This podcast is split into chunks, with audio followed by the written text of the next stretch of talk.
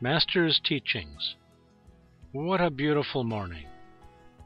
Outside the window the whole sky is filled with the sunrise glow, as rosy as if it were ablaze. Houses, trees, lawns, roadways, all are tinted with a reddish hue. Drenching merrily in this charm, I almost lost myself. Gongche Senche offering to the Three Jewels.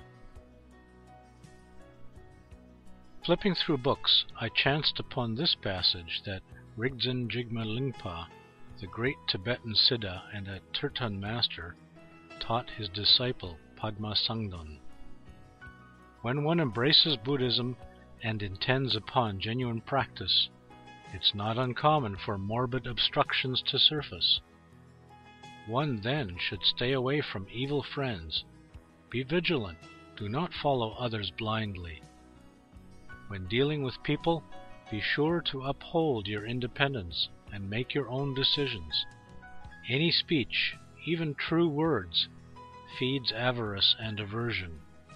Therefore, maintain the code of silence firmly and regard worldly people as strangers.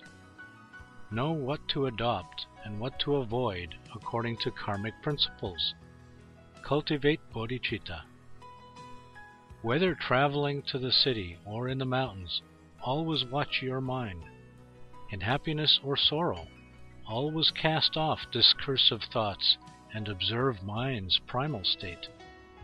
Maintain the recognition that appearances are illusory and dreamlike. Look into your mind's essence that is without birth or death. In post meditation, dedicate all the merits to enlightenment. These are the most profound teachings from me. Master Ji Guang also says, Practicing alone, one attains realization. Two together, good connections are made.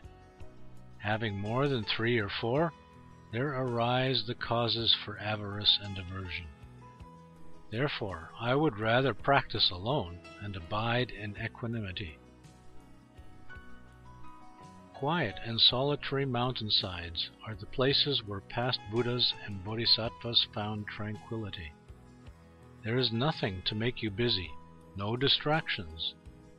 All qualities that increase merit or lead to liberation, renunciation, bodhicitta, faith, and so on, will arise effortlessly. As a result, your whole way of life becomes wholesome spontaneously. Why hesitate? Go quickly to a tranquil forest and practice in solitude. 22nd of January, Year of Renwu, March 5th, 2002.